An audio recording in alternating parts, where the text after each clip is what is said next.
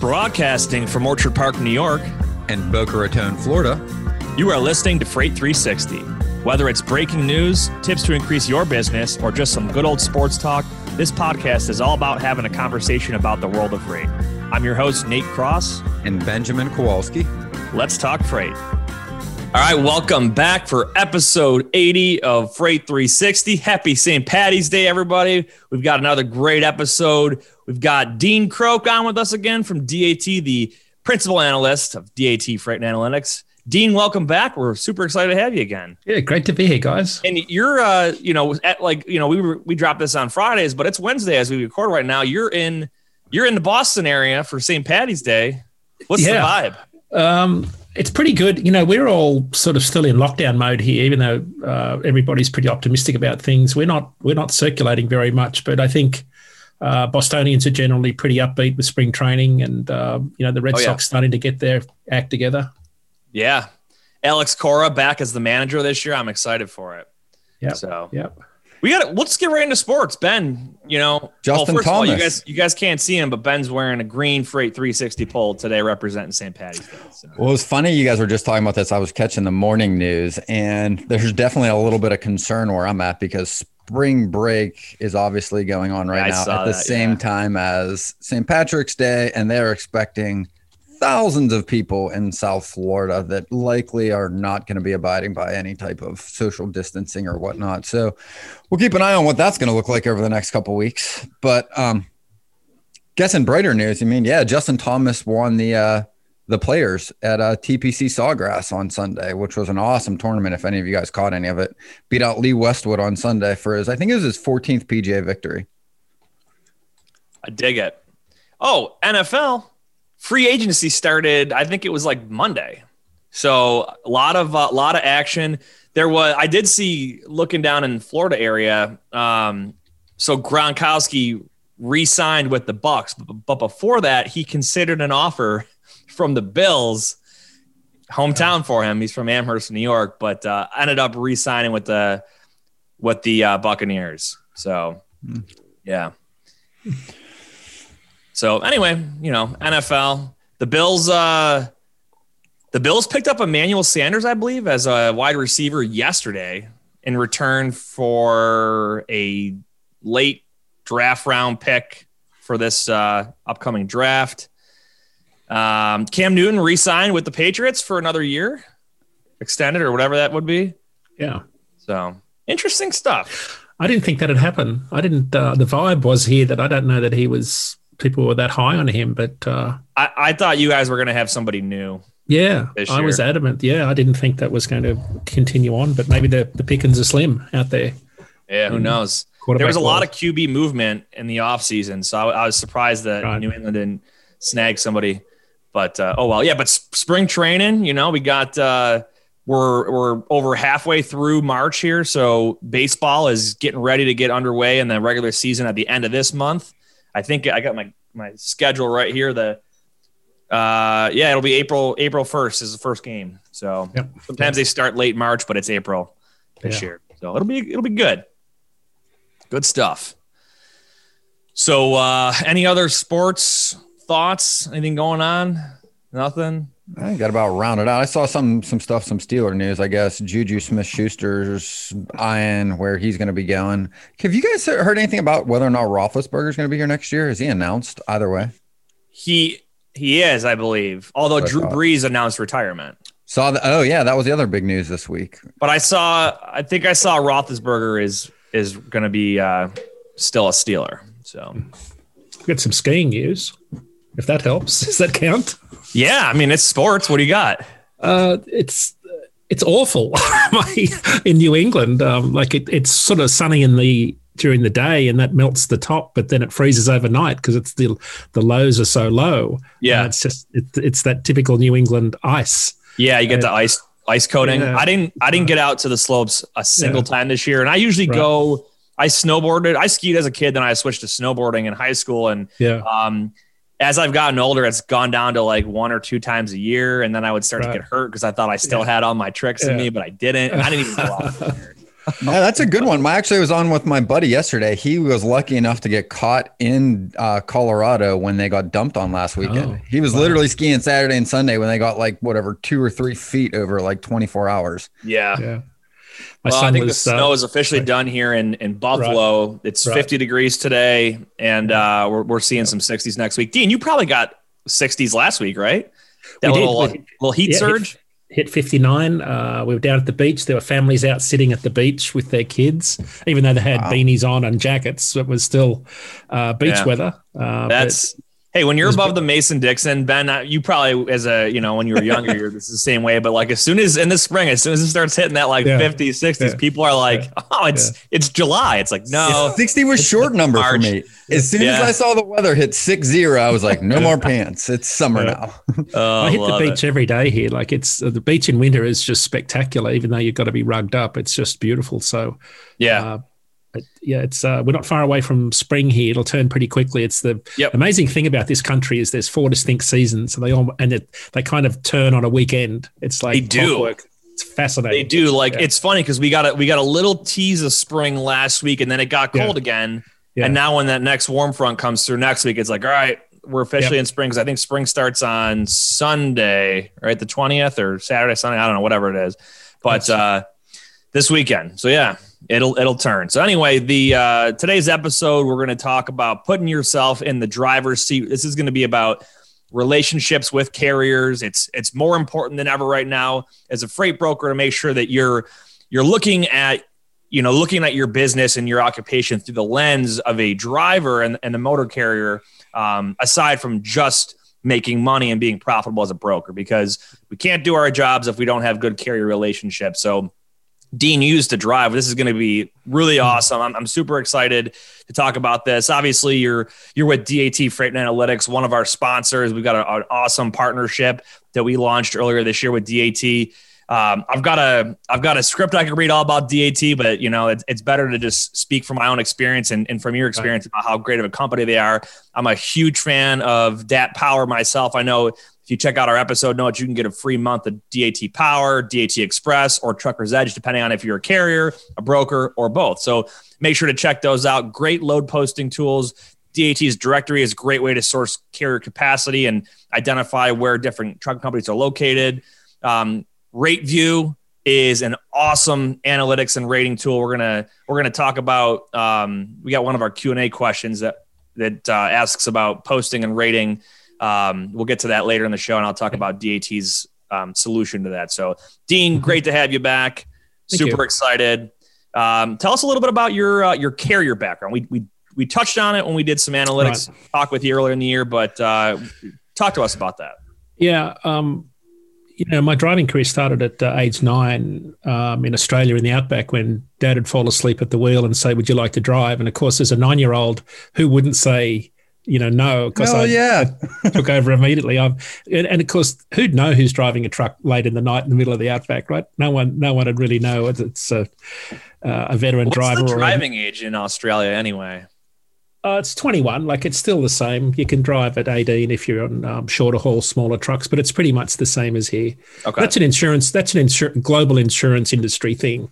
It's yeah. not that younger drivers, in my opinion, uh, less safe. It's just there's no data to support it sure. because they've never had it. So, yeah, so I spend a lot of time driving on the road uh, at nights with my dad and going to school during the day, and uh, you know, did ended up doing a couple of million miles as an over the road driver in Australia and driving some of the you know the big 88 90 wheel road trains and you know hauling cattle and jet fuel and all sorts of things. Well, so, Dean, can you explain yep. what that is to our listeners? Because I wasn't aware of what those were until I met you actually, and just right. briefly what that actually right. is. Because right. that's something I don't think a lot of people yeah. understand what those are. Just a brief history, you know, like the first road trains were actually uh, Afghan camels. So they were brought in from the Middle East and they were the original road trains. You'd have camel trains. And of course, one of the hazards of truck drivers in the outback now are wild camels because when diesel power came along, they let all the camels go. Huh. And of course, they're wow. in unbelievable proportions in the outback. And having hit one, they'll do an enormous amount of damage to your radiator and push your radiator straight through the block in a heartbeat. So that's why road trains have massive, what we call bull bars or moose bars here. We have massive uh, bull bars that weigh thousands of pounds up front to protect your wheels and tires and lights and engines. So um, the, the thing in the outback is that you've got thousands of miles between stops and and because you get paid not by the mile, but by what you haul, there's more incentive to put more volume on the power unit.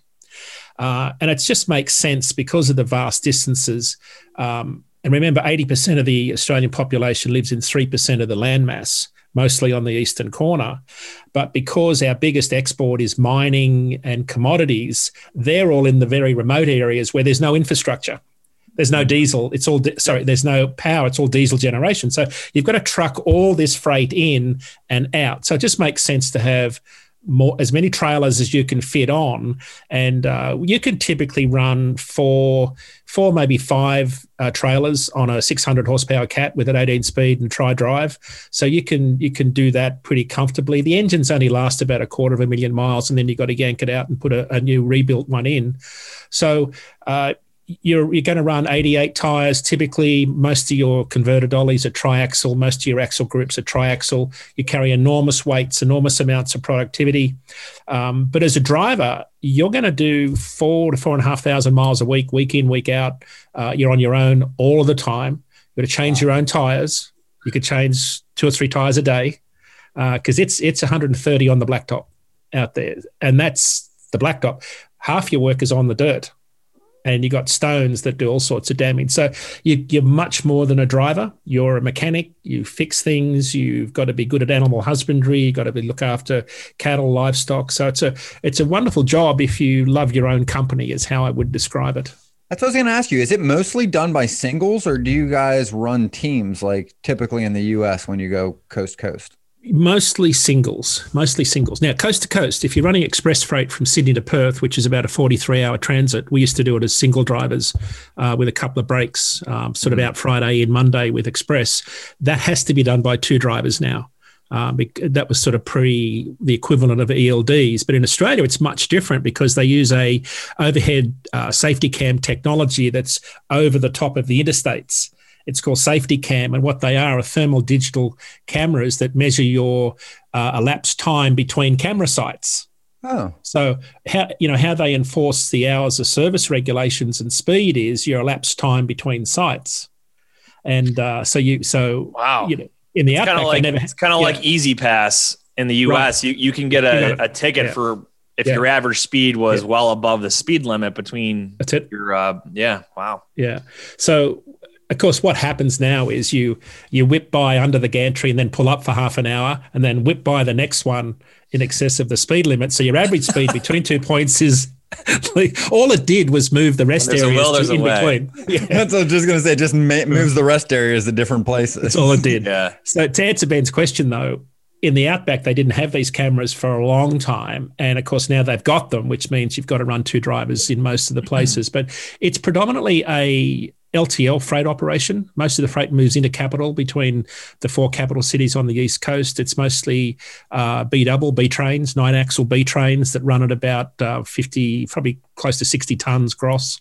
Um, and you can get you've got general access with those things. You can get them anywhere. Most of the trucks are cab over.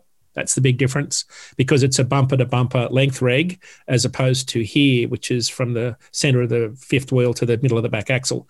Yeah. Um, so over there, you've got a much tighter, um, you know, you, but you're also paid by volume. So there's more incentive to put more in the trailer and it's all side load as opposed okay. to reload. load. Yep. So the, uh, the road train thing, when you said LTL, it made a lot of sense because my my asset experience was with an LTL carrier, and right. we would haul double 28 foot pups, and then right. um, some states actually authorize triples. So you could have, I think, yep. mostly out west, like in yep. parts of Colorado and I yep. maybe Idaho or something like that. They could haul triples. Um, New York State actually allows double 53s on I-90, so we'll see that mm-hmm. a lot of times. But they mm-hmm. they're limited to the certain certain actual roads, and right. something that yeah. a lot of brokers don't deal with when they're you know you're typically just dealing with a single 53 foot. Yeah. um, trailer or 48 foot right. trailer. So right. different right. part of the industry that folks don't think about. So think about the miles per gallon on that, that haul when you're hauling a triple like that. You know what I mean? Yeah. Across the outback. Well, you always, we carry around 1100 gallons on the chassis and, uh, and 500 gallon belly tanks under each trailer. Yeah. So, okay. So that's wild. You never run out of fuel, but if you do, it'll cost you a lot of money. So yeah. fill up. Yikes. Yeah. So the uh, that's interesting. That's a, that's a cool background. And the so you mentioned the driving age 21, and then uh, uh, I think it's the same here, 21, and then they have a there's it's 18 years old. They authorize like a military exemption Correct. if you have the the experience signed off by like a um, your commander based on the training and whatnot. Uh, it basically eliminated the. I think there was still a road test, but it, or a physical, but it the the other requirements were waived, and I think that came about about four yeah. years ago during the last presidential administration. So.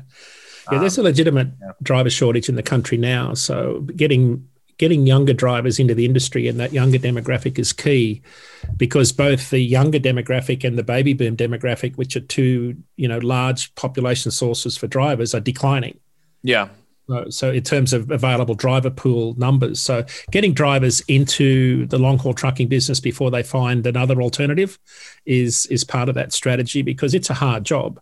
There's no question it's a tough job, and your entry point unless you're lucky enough to find a local company that'll pay the four or five grand for your CDL, a lot of guys end up having to go over the road with a, you know, in a student training setup to get their CDL and stay for a year and earn their chops there. Gotcha. So this is a great topic to, to get into with, you know, carrier relations. Last week we had TJ Knudsen from Circle Logistics on. He runs their asset division. Um, and he talked a lot about the fact that brokers often don't think they don't put themselves in the driver's or the carrier's shoes when it comes to capacity and what they're available for. And off air before we started recording today, you mentioned consistency and avoiding change mm. from a carrier standpoint, and it's something that they're going to prefer. So I kind of wanted to, to, dig into that. Um, and Ben, maybe get some of your your thoughts and experience with it. Is the whole idea of the the one and done um, carrier usage for a broker is not very effective. It's it might be effective for one load, but it's not efficient long term. It doesn't really right. help build a relationship. Like I had a guy I talked to yesterday or the day before, I forget, and one of, that was one of his big things is he's he's coming on as a as a new agent with my company, and he's got a lot of carriers to set up because he doesn't use the same carriers often. He's got hundreds instead of maybe a handful that he likes to use on a repeat basis. So, and that's something that he's working on. But that consistency and repeat usage and mm-hmm. just predictability is going to be paramount in keeping carriers happy and making them want to work with you. So, yep. talk a little bit about that consistency side from a from a trucker standpoint. How does that look? Yeah, if you think about one of the main reasons that drivers leave the industry, it's lack of home time right? So when you start out the week, what you're thinking about is when do I get home? Right. Because you've got a you got a family, you've got commitments, you've got anniversaries, weddings, barbecues, cookouts. You want to live a life, but of course you're headed in the wrong direction to start the week, and it's not one at a time. You know, like brokers might look at it and just do a one and done type deal. What the carrier's thinking about is what's next, and how do, how does that impact me four days away in terms of getting home for my commitments? Because that's what's driving their that's what's driving how they feel and how they behave. It impacts their sleep, their schedules, their downtime. And of course, with ELDs, time is literally money now. It's not, you know, with paper logs, you could absorb some of the inefficiencies in the supply chain and the freight networks and still get home on time.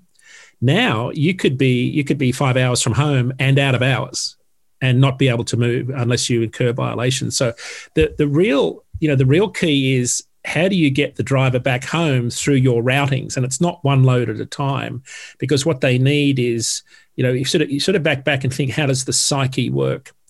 Um, first of all, the truck is an extension of their self-image, right? So in terms of building relationships, it's always important to ask, how's your truck, even if they don't own the truck. How's your truck going? How did your truck go last night? Like, how's, you know, is there anything wrong with your truck that you need us to work on if you're a fleet manager? Just talking about a driver's truck is a really important part of any discussion. But then it's got to quickly, you know, devolve into you know, this load here is going to take you here, but what if we do this on the next leg and then we end up getting you back to where you need to be? First question should be when do you need to be home this week? Or are you happy to stay out? Because that That's makes a great my, way to, right. to approach the conversation. Because it makes, so it makes my decision with what you're about to offer me easier or harder. Because if it doesn't fit this jigsaw puzzle that's in my head, I'm going to have real time accepting the rate. And that's and where Yep. Well, we you, you brought this up earlier too, and I think this also correlates very much with the day of the week that you're trying to cover, right? Which we were just talking about is, right. you know, they may have and and we can talk a little bit more about this is most of the asset companies like they start monday right they know they're shipping out of their local shippers or whoever that company is and they go off into the country mm-hmm. well like you said they're already looking at how do i get home i've got a wedding mm-hmm. a baptism whatever that right. may be family right. commitments so right. when you're talking to carriers on wednesday and thursday asking them and that was always my go-to question kind of at the mm-hmm. front which mm-hmm. honestly now I would start asking about their truck. And I never did that. And I think that's right. a great right. tip right. that I just, it never crossed my mind. It would always come up in conversation, mm-hmm. but I never was intentional about asking them. And you're right. It's an extension of them. I mean, yeah. it shows yep. you're considered, it builds rapport. Yep. And of course, um, they love to, you know, it, it drive. See, part of the problem is when you're on your own driving a truck, you, you subconsciously lose the ability to communicate because you're not talking to people right? So mm-hmm. I used to have this happen to me. Um, you know, I'd be on the road for a week and I'd run 6,000 kilometers. What's that? Around 4,000 miles every week in Australia. And you get home and you're kind of numb. You can't talk, you can't communicate because you've been on your own and you, and you sit and you feel like you're still moving at 100 kilometers an hour or 65. Like you still feel like you're moving. And it takes a fair while to acclimate to being at home. And then, of course, by the time you have a bit of sleep, you've got to go again and it's a it's a roller coaster emotional ride that you go on every week because when you're driving you you always want to be home like you always want to be somewhere else like you sort of mm-hmm. and, it, and it's kind of happens very slowly but in your head even though you're rolling down the road at say 65 70 miles an hour you're already thinking about traffic in atlanta how long's it going to be at this dock can i get out of can i get up to 85 before traffic hits me at four o'clock can i get to you know can i get to uh, you know Nashville to to load tomorrow? Uh, will the shipper be open? Will I, will they be loading all their local trucks first? You know, will I have excessive dock time? If I do, will I get paid detention? Like all this stuff goes through their head at a at a nano. Like the speed is just unbelievable. This thought process, mm-hmm. and little problems become big problems. And then of course you get on the phone and say something, and they go, you know, they kind of explode and it's not because they're badly behaved people. It's just that this world they live in, it's such a roller coaster ride of emotion from loneliness to depression to happiness to boredom to frustration. Uh, it's it it's every single emotion you could imagine, and it's all compounded even more by lack of sleep. And that comes back to consistency because what they want is they want to do this, they want to sleep at the same time every day because well rested drivers run more miles. So if you want miles hauled, what you've got to give me is, and, and this is called biocompatible scheduling. It's probably getting too deep into the weeds, but if you build your entire dispatch around when drivers want to sleep, guess what happens to your miles? They go up. get more miles out of it. Absolutely. Whereas if you want to dispatch me at 10 o'clock at night and I'm going to have to drag my butt in and out of every rest area up I 81, I'm going to be late and angry and frustrated and not happy and you're going to try and negotiate with me on a load and i'm not i'm probably going to be real ornery about it. Like and you, you know you've had these conversations and you think whoa where did that come from? And of course we all behave like two year olds without sleep well, I was just doing right? this to that work. I was working on something like that last week on how that affects us and the correlation yeah. between, like, honestly, alcohol and lack of sleep. They're almost right. identical. And right. for everybody, yeah. anybody that yeah. Nate and I have just gone through this, anybody that has a little baby out there, right? Like, oh, yeah. you're sleeping two, three hours at a clip for those first three months. Yeah you're going to be a little irritable. I mean, six be... months for my first one, but uh, yeah. or six, yeah, six months for my first one. He was a pain, but yeah. Well, truck. Yeah, it's there, there's a good, out. good point to be made.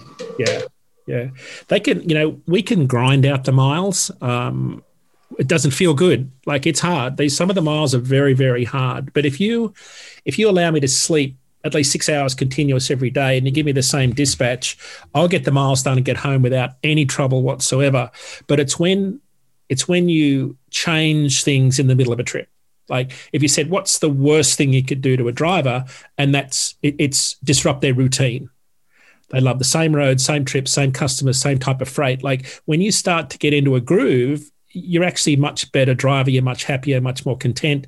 You're home more often. It's more predictable. Your family's happier. There's all these parts of the puzzle f- fit into place. But when you hold me over and I get jerked around and I and I get uh, you know short short dispatches, you know, and, I, and I'm promised a load that doesn't materialize, drivers get really, really angry and they get so frustrated. It ends ends up in generally, you know, drivers eventually finding somewhere else to go and work. And you're right. And it's like we we really i put a big emphasis on this in coaching which is the difference between somebody that is reactive during their day and somebody that is able to right. predict their day right, right. because right. your body will respond to reactions which people call multitasking right like mm-hmm. that is a reaction mm-hmm. it your body responds physiologically that the same way it does stress literally as if it's a threat to your body. So you're expending more energy by reacting than you would, like you said, being able to be right. predictable right. and intentional. Right. So It, it makes sense that that's also going to physiologically beat these guys up. So let mm-hmm. me ask you this. I think this is a great time for us to chat a little bit about. I think brokers don't necessarily know or understand how valuable some load criteria are to the drivers and the dispatchers. And you mm-hmm. named like at least a half a dozen there. Let's go through some of these things that brokers can focus on when they're selling a load or negotiating a load, right? We use the term sell for I guess lack mm-hmm. of a better word, but if I want you to cover my load, Dean, and you're the driver, you're the dispatcher working closely with the driver, what are the things that are important to you that we can look yep. for when we're talking to shippers? Uh, obvious ones like drop and hook versus live load. Uh, if it's yep. live load, what's the shipper like? You know, what's the what's the window? If I if I'm there early, will they unload me? If I'm there late, do they hold me over? Like so, these are the things that you've got to really nail down because if I've only got 60 hours in a week on my total ELD work time, every hour I spend on a dock where I'm not getting detention pay is money. Is yep. it's costing me money. So it's coming off my cost. miles. Right. So and that comes back to when I leave home on a Sunday, I've got to run 3,300 miles and I've got to average two bucks a mile. That's my target. And how you build that in is the most critical piece. So I would say the number one thing with in the ELD era, era is is um, the detention time at the dock because there's you know drivers want to drive, they don't want to wait. And for some reason, we've got this hour and a half to two hour buffer that we give shippers to unload. Yeah. And that like that'll drive. I don't. I, I've spent you know eight nine ten hours on loading docks waiting. And and from a broker's perspective what this looks like to a driver who's not treated all that well by a lot of shippers um, and you sit in the mirror you sit in your, if you're not in the sleeper cab and you're allowed to sit under the trailer while they load if it's a live load situation you, you're in the mirror and you see this red light and you're waiting for that red light to go green right? And you're staring at this red light for hours and hours on end, and you can't hear the forklift in the trailer. You see people come in after you, get loaded out before you, like, and you start to lose your mind. So from a from a driver's perspective, anytime you can get them on and off that dock as fast as they can, that's going to put money in their bank because it's it's more rolling time for them. So that's always where I start because detention time is is a really big thing these days. And and I think it, it sort of ebbs and flows with capacity. Capacity is tight, so shippers are looking to work more closely with carriers. Um, in times of loose capacity, it's quite the opposite. I think that is the uh, the logistician part of being a freight broker, and you know, not the sales side, but the logistician, the problem solving, the coordination, the lining up schedules and times that a lot of folks take their eyes off of, mm. and it's going to cause them to have to sell harder because they can't perf- you know they can't perform effectively. Um, yeah. Whereas if you can master that part of it, the the sales part of it becomes so easy. You get a good reputation, or customers yeah. want to continue to work with you. Carriers want to continue to work with you. Mm-hmm. It just you know you're doing your job as a broker of not just getting a load covered, but actually you're babysitting that load from cradle to grave and making sure that everybody is content at the end of the process. Yes. I'd also go one step further and and because I'm just not thinking about that load that I've accepted. Like you, are buying the capacity and I've said, yep, I'll to hold that load. What I'm immediately thinking about is the next load and the next load. So anytime you can kind of do this multi-bid trip uh, arrangement for me, I'm going to be a much more amenable to the first bid because you know, I might I might say uh, no to a hot to a bid and then end up shortchanging myself because it put me into a position where I had to accept a lower rate on the other end on the next yeah. leg, right? So I, I think I, have always struggled with this mentality of, you know, we do one load at a time and go on to the next load. Whereas in the carrier's mind, he's looking at four or five loads in a week to get these 3,300 miles or whatever it is and get home. That's what's driving their behavior and their likelihood to either accept, you know, bids or negotiate even harder with you. And I think that's there's two things in there, two actionable tips, right? The one is m- most brokers are looking at this, as Dean just said, one load at a time transactionally, right? But if you think about the other person you're negotiating with, your supposed partner and the relationship you want to establish, they care more about the week in its aggregate, its entirety. How does this individual load fit in with the other loads? But I can't tell you how few brokers I ever talk to ever even ask that question. Mm-hmm. Hey, mm-hmm. how does this load fit in with this driver's work this week? Does yeah. this get him closer to home? Mm-hmm. Does this put mm-hmm. you guys somewhere that is helpful to you? Right. Is there another driver that can work, which is the first and foremost? Easy yep. question to ask, right? Right. Right. What if a lower rate means a shorter deadhead on the next leg? Yes. Yep. They're right. correlated. Yeah, or you're right. getting put into a really desirable location. Right. So, so that's where you got to know market context.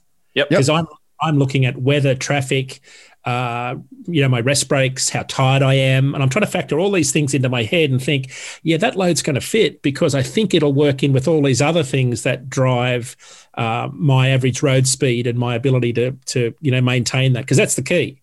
My yep. average road speed, my miles in each hour is is the highest priority I've got with ELDs. It's not miles per hour, it's miles in each hour. And that comes back to if I'm well rested, I can run more miles in each hour. Which goes right back to it. By the way, that's why this information is in DAT when you pull up a load to look at an actual load. It gives you the weather there, it gives you the market outbound, it right. shows you what the driver cares about as well, right? So yep. take some time to think through that. Yeah.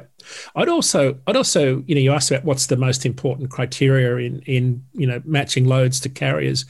It's this is going to sound a little bit strange, but when I would talk to drivers, because I knew what it felt like, um, I would always say, hey, you know, how do you feel? How are you? Are you good to go? Like, how do you feel? How much sleep did you get last night? And drivers will always uh, overestimate sleep and underestimate how tired they are. That's a natural human, human nature function, right? So, so but you got to get good at listening to drivers' voices because a tired voice sounds really, really obvious right? Once you start to listen to this, uh, voice inflection is a really good part of um, uh, understanding how to run, you know, uh, a fleet because mm-hmm. some drivers can make good miles, others can't. And if you're trying to just get this driver off the phone and he sounds terrible, he may just want to chat. Like he may just want to talk to someone about what's going on in yep. his head. Oh yeah. And I would I would always encourage people to make that human communication because it's a really lonely world most of the time. And and you feel like you're a victim of everything else is going against you. There are very few occupations where you can be just harassed on the on the road, pulled over, and mm-hmm. you know people go through your whole cab and inspect things and like it's a it's an unusual occupation uh, because most drivers are, are very professional uh, drivers. Like they're very good, they have great equipment, they're great drivers, but it's an occupation where you feel like at times everything is stacked against you. So just having those conversations sometimes can be that pressure valve that enables this conversation about that load and then the subsequent loads. So big. And I mean, that's something that well, I used to do a lot, especially when the market got super tight. It was out of necessity, to be honest. Like I couldn't find the truck. So I was literally just having conversations with drivers in the middle of the day because I knew they knew about what was going on in the market more than I could behind my desk. Like right. I would literally just chat with them in the middle of the day, call yep. some drivers yep. I knew. But yep. what I learned as I started having some of these conversations that I think other people think are menial or trivial, right? Right. One, you could tell, just like you said, you could hear the inflection. You could hear that they're happy right. and grateful yeah. to just connect right. with another human being about anything. Because they've just been by themselves in that truck. And not only does that go a long way, but those conversations led to getting me some actionable leads to call other carriers that helped me find the capacity that I couldn't find. Right. You know, it's it's the hardest job I've ever done in my life, driving a truck. You might say, well, that's weird. Like anybody can drive a truck. Well, anybody can steer a truck, right? I could teach you guys how to steer a truck in, in a matter of hours. It's pretty easy to drive a modern truck forward. Backing's another thing, right? That's a whole other world. But going forward, it's not that hard. What makes it the hardest job I've ever done is all of the other non-driving stuff, right? And that's where I think you know the the brokerage you know community's got to be more in tune with what's going out on the road now because with ELDs you're under an enormous amount of pressure to maintain a high average road speed uh, even when you hit traffic now right? Anything over five miles an hour it's triggering on duty driving. So when you hit traffic your average road speed plummets and then you start to miss appointments and then you miss a whole leg like or a night's work because you've got to be held over. And next thing you're not home on the weekend. And that's so, that, so there's a whole lot of things that go into this. And I would just think that um, think more about the, um, the multi-load part of this equation, not just one load at a time. Because if it's a Thursday and you're trying to get me to do a 450 mile run to Atlanta and I need to be home in Boston, I ain't taking that Atlanta load for all the money yep. in the world. You know, you, you get me to Elizabeth, New Jersey, and I'll deadhead home empty. And that's the point. I think everybody gets so caught up in it's the money, it's the rate, right? Well, right. no. That's the first, like you said, it's the priority to be able to hit right. your 33,000 at two bucks a mile or 3,300 yep. a week at yep. two bucks yep. a mile. But all of these other subjective things that you've talked through, right? All right. are money. They're all yeah. money to the driver. Time right. is literally money because they're right. legally required. They have constraints. They don't have the ability to flex beyond that. So when you have a quick loading, when you have yep. drop and hook, when you've yep. got shippers that are easy to deal with, that's real money. That's not cutting into your margin, but it is beneficial to the carrier because that is money. Well, as you as your average road speed per uh, you know, mile per hour drops, your your required rate goes up. Mm-hmm. Your rate per mile. Oh, right? yeah. So there's you know there's a whole lot more goes into it, and that's where carriers struggle with cash flow management because you know you have some bad weather, and next thing you've lost a thousand miles that week. You know, and then it's hard to play catch up. You know, it, it's, it's a it's a hit you can't absorb. So there's there's a lot goes into it. This is a fascinating discussion that we're having. But if if uh, um, if there's anything you know people can do, and, and we, we did this a lot when we built predictive models around predicting which drivers that have accidents and quit. The number one thing talking to a driver is just building a bridge and, and getting to know your drivers and talking about consistency and patterns and, and talking about things that matter to them you know, the truck, getting home, family, all those sorts of things, as opposed to, you know, will you accept this rate? I dig it. Hugh, th- those are great discussion. Awesome takeaways too. You know, little things, even like asking, "How's your truck?" Right, and right, right, you know, right. looking at that big picture of where do they want to be at the end of their week. So right. Even I, I always built some dispatches. Um, I always had a picture of the driver's truck Oh, so nice. Even, even, even when I ran an insurance company, um, a long haul truck book of business, we always had a picture of the fleet, a picture of the truck. And, and because you drivers take a lot of pride in their equipment, so any broker I would encourage to make sure you've got a picture of the truck as it comes up, just so you've got something visual, a visual reference. That's cool. Yeah, I like it. Good stuff. Well, right. we're gonna we got a, a, couple of good questions here. We're gonna get to in our Q and A section, but first we got to mention our free, friends over at Lean Solutions Group. We have uh, Trey coming on the next two episodes. I'm looking forward to that. We're going to hit on everything from sales and marketing to staffing and technology, technology. is going to be great. And those are four areas that Lean does a great job at helping out folks in the transportation world is helping out with that nearshore staffing model with their offices in Colombia. Uh, the technology group that's currently building Freight 360's new website, sales and marketing folks to help out with brokerages that are growing and, and need a little help with whether it's the carrier sales part or um, account managers or you name it. They, they've got all kinds of all kinds of good options there for helping scale and grow your business. So check them out at leangroup.com. There's a link in our episode notes. But we got three great questions here. We're going to get into them. All right. The first one, and I'm going to, this is going to relate kind of just what we talked about with the carrier relationships is somebody had asked, I just got my authority as a new licensed freight broker. Do you have any tips as I get started? And I think one of the, you know, a big takeaway from today's episode is to focus on your carrier relationships because without good quality partner carriers, you're not going to be able to service any shipping customers whatsoever. And I think that is huge. You know, even if you're building up a, a, carrier network and you're not working with them right away, it doesn't mean that that relationship is dead and it's over and it's never going to go anywhere. Think about how many times it takes to make a cold call to a shipper before you might get a load from them to work on.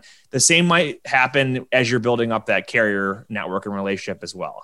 You know, they might not have, um, you know, they might not match up with what you have to offer and vice versa. It's just a matter of getting that built up. The more carriers that you have in your network, the more I don't want to use a word like lethal, but the more effective you're going to be. I think like, you know, a soldier's lethal, but a freight broker could be effective and, you know, go out there and be killing it, uh, covering load. So Ben, what do you have as, uh, as a tip for someone that's new? Consistent effort on the relationship side on the carriers, on the prospecting side for the shippers. Everybody needs trucks right now. Everybody's struggling for capacity build rapport, ask good questions, but stay consistent with your effort and prospecting. Yeah. If it's 20 calls a day, 20 calls a day every day for the week.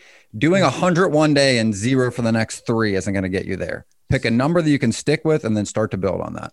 And I think uh, don't get in over your head too. So, Dean, you brought up a good point of having the time to put in to talk to these carriers and spend time understanding the big picture for them, how their day's going, how their truck is, and all that. If you get yourself in over your head and you overcommit to a customer and that leads to you giving poor service and not taking care of your carriers, you're going to crumble from, you know, from the bottom all the way down yeah. or the top all the way down. So yeah. but you're relying on the carrier to, to execute, right? Absolutely. So Absolutely. That, that relationship's critical. 100%. I agree. All right, here's a here's another good question. What is the earliest you would start cold calling in the morning? So this is a broker asking when they should start making their outbound calls. Ben, I want your I want your input, and then I'll give you my experience. It depends on the industry. Produce, bakeries, those folks are usually starting their day at five in the morning and ending it at two, three in the afternoon. Um, CEOs or people that you're trying to reach higher up the food chain bureaucracy, bureaucratically, are usually there. Like I'll occasionally try to reach them at like 7:30 or 8 because gatekeepers usually arrive at 8 or 9.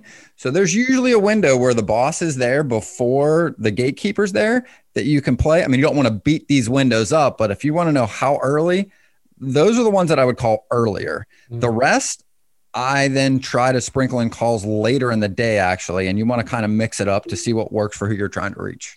Yeah, I agree. I think it. I think it depends on the industry and the situation. So I found in, in certain aspects, I found myself personally effective with my my targeted audience of prospects late morning and mid afternoon. But you know, everyone's different. All depends on who you're talking with. What I will tell you as a little a little tip here is um, make sure you know where they're located. Just because somebody's phone number has an yes. area code that's on the East Coast, they, they, it might be a cell phone from where they used to live or something. I made the mistake of calling somebody in Alaska that had a, an East Coast phone number, and it was like five in the morning when they picked up, and they weren't very happy. So, um, and also don't forget about things like daylight savings with uh, like Arizona, right? Arizona does not follow daylight savings. There's also the western part of Texas this, that is not in central time, and there's the western part of the Florida Panhandle that's not Eastern time. You've got to make sure. I, I'm I'm huge with having a map that has time zones, dr- the lines drawn right down there. Make sure you know what time of day it is when you're calling somebody that's not in your time zone. And so. speaking of one more thing that Dean brought up when we were going over these before the show is check calling or calling your carriers all the same, right? The last thing you want to do is to check call your carrier and then not notice he's in the other time zone and you're waking him up at four mm. in the mm. morning. Yep. Absolutely. Right. That's huge. Good point. Yeah. All right, last one we got here is how do I post loads in bulk using a spreadsheet of all the lanes? Um, so really cool, and we actually tested it out right before the recording this morning. Whether you're whether you want to run a bulk list of rates or post a bulk list of loads, you can upload them using an Excel spreadsheet or a CSV file into DAT. So RateView on DAT, you can run massive bulk amount of rates that way if you're doing a bid, um, or if you want, let's say you have like your weekly or daily um, spreadsheet from one of your customers that you want to get that's all spot freight and you want to just have it posted out there before you start making your outbound calls.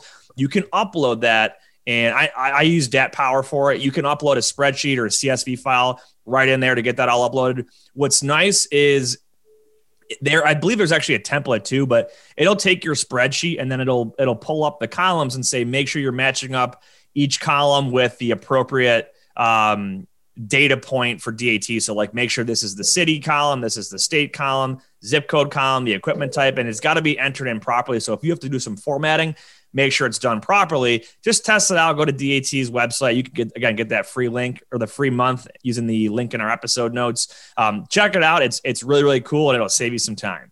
So a lot of good tools out there at DAT. Dean, you guys are yep. you guys are doing good things. Thank you. Doing great things. Yep. So. Well, good episode, good discussion. Any final thoughts around the horn here? What do you got, Dean? Um, I've just written an article for our weekly market update. One of the common questions we get is this a good time to buy a truck? And of course, everyone would say yes. And, uh, but I, you know, in my rear vision mirror, the bankruptcies of 2018 and excessive truck orders of late 18, overcapacity in 19, record bankruptcies last year, it's kind of like it's still very fresh in my mind. Record truck orders late last year uh, you know, yeah, it's a great time to buy a truck, but put some money aside for a rainy day because these good times won't last. And that's sort of, yeah, it's a good time to be doing it, but really understand your costs. And I think I, same thing here. I, I did our video this morning that I shot, and the one thing that keeps sticking with me and on that topic is the cyclical aspect of this market, right? Mm-hmm. If you put an order in, likely this market will not exist when you get the truck um, 11 months is the build time for trucks. Right. Right. And even, I mean, obviously you can get u- used, but the thing is, the market is is always shifting and hmm. always mm. changing. Mm. Um, I, I, don't know. Warren Buffett said it. What is it? Be fearful when others are greedy, and be greedy when others are fearful. Right? When the yeah. market's tight, right. I'm. Right. I almost act as if like I'm in the opposite. Yeah. What TJ Knutson said last week. Yeah. Be the buffalo be, that runs into the storm and plan for what's when it's bad. Plan for when it's good. When it's good, plan for when it's bad. Buying a truck is a longer term time frame than mm. a market mm. cycle. So yeah. be prepared to be able to operate that truck in both types of yeah. economic climates, I guess. When Ken Adamo was on the last time with us, he he broke it down. You know, the average market cycle in this industry is about 18 months. And we saw an entire cycle early on in, in the pandemic yep. last year, what May, March, April, May edge time frame, yep. in yep. just a matter of months. We saw that right. entire cycle right. from beginning to end. So you never know. It's not always going to be that 18 months. So yeah, think about that mm-hmm. lead time on that truck order of about 11 months. Um, and like you said, too, Dean, having that rainy day fund. Mm-hmm. I think the same goes with brokerages as well that have uh, a staff of employees, right? You've got to you've got to have cash on hand, your retained earnings to make sure that you know when you don't have that strong week, month, or quarter, you can weather that storm. But also take every little bit of change and hardship that you experience and do something about it so you don't face the same problems is bad the next time. Mm-hmm. Right. Because just, just like having all you mentioned, all the all the data you can have from analytics from DAT and whatnot, they're great, but they're worth nothing if you don't actually act on them or use them for anything. So if you mm-hmm. don't learn from your mistakes or if you don't use the data that's right. out there, right. it's useless. Yep. Knowledge without application is largely useless. There you go. Who who said that one, Ben? I don't know. Benjamin Kowalski, circa 2021. That one wasn't mine. then another one that wasn't mine, my sign off, man. Whether you believe you can or believe you can't, you're right. Uh well, until next time, go Bills. Thanks, Dean. Thank you. That wraps up this episode of Freight 360. Thanks for joining us. Make sure to check out all the other episodes for even more great content. Check out the show notes for links to any articles and content that we referenced on this episode. Visit us on the web at www.freight360.net. And if you'd like to learn more about a new home for your agency, contact me directly. And if you'd like to learn more about me coming out to run a free complimentary sales training for your team, check me out on LinkedIn or again at www.freight360.net.